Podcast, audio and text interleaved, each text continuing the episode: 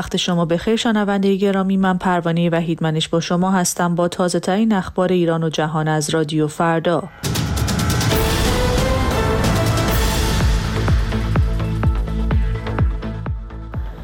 اسرائیل امروز جمعه به مذاکرات آتش بس در پاریس می پیوندد.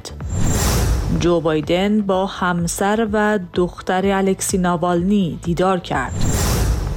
و سازمان ملل تلفات بیش از سی هزار غیر نظامی اوکراینی را تایید کرد.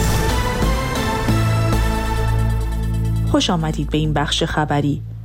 رسانه های اسرائیلی روز پنجشنبه اعلام کردند که اسرائیل روز جمعه مذاکره کنندگانی را برای مذاکرات آتش بس به پاریس میفرستد.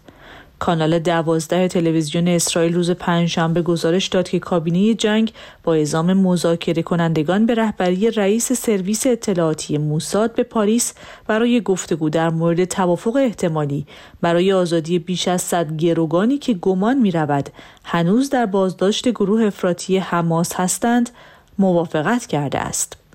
این در حالی است که ارتش اسرائیل بامداد پنج شنبه هفت بار به رفح در جنوب نوار غزه حمله کرد که در جریان یکی از این حملات یک مسجد بزرگ با خاک یکسان و بخش وسیعی از اطراف آن تخریب شد.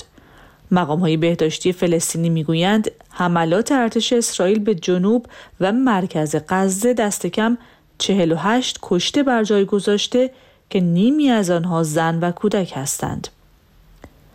جو بایدن رئیس جمهور آمریکا روز پنجشنبه با یولیا ناوالنیا همسر الکسی ناوالنی و دخترشان داشا در کالیفرنیا دیدار کرد.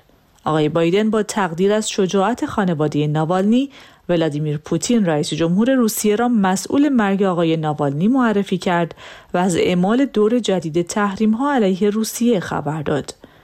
این در حالی است که سرگئی لاوروف وزیر خارجه روسیه با رد سخنان مقامات آمریکایی درباره علت مرگ الکسی ناوالنی آن را دخالت در امور داخلی روسیه عنوان کرده است. مسئولان زندان یامولوننتس در نزدیکی قطب شمال روز جمعه 27 بهمن اعلام کردند که الکسی ناوالنی منتقد و مخالف سرشناس ولادیمیر پوتین با مرگ طبیعی در حبس درگذشته است. همسر آقای ناوالنی روز پنجشنبه بار دیگر تاکید کرد که به اعتقاد او ولادیمیر پوتین رئیس جمهور روسیه همسرش را کشته و از رسانه ها خواست تحت تاثیر تبلیغات حکومت قرار نگیرند. در دومین سالگرد تهاجم روسیه به خاک اوکراین کمیسر عالی حقوق بشر سازمان ملل می‌گوید این نهاد تلفات بیش از سی هزار غیر نظامی در اوکراین را راستی آزمایی کرده است. فولکل تورک با اشاره به اینکه از این تعداد بیش از ده هزار نفر کشته و 19 هزار نفر زخمی شدهاند گفت آمار واقعی احتمالاً بیش از این ارقام است. در همین حال آژانس مهاجرت سازمان ملل متحد روز پنج شنبه اعلام کرد که بیش از 14 میلیون و 600 هزار نفر در سال جاری به کمک های بشردوستانه وابسته هستند. نزدیک به 6 میلیون نیم اوکراینی نیز در سراسر جهان پناهنده شدند. اتحادیه ملی روزنامه‌نگاران بریتانیا در پی افشای اسنادی مبنی بر محاکمه قیابی شماری از روزنامه‌نگاران رسانه های فارسی زبان خارج از ایران از جمله رادیو فردا خواستان اقدام علیه ایران شد. این اسناد توسط گروه هکری عدالت علی منتشر شده و در بخشی از آن نام 44 روزنامه نگار و فعال رسانه‌ای خارج از ایران به چشم می‌خورد که توسط دستگاه قضایی به تبلیغ علیه جمهوری اسلامی متهم شدند.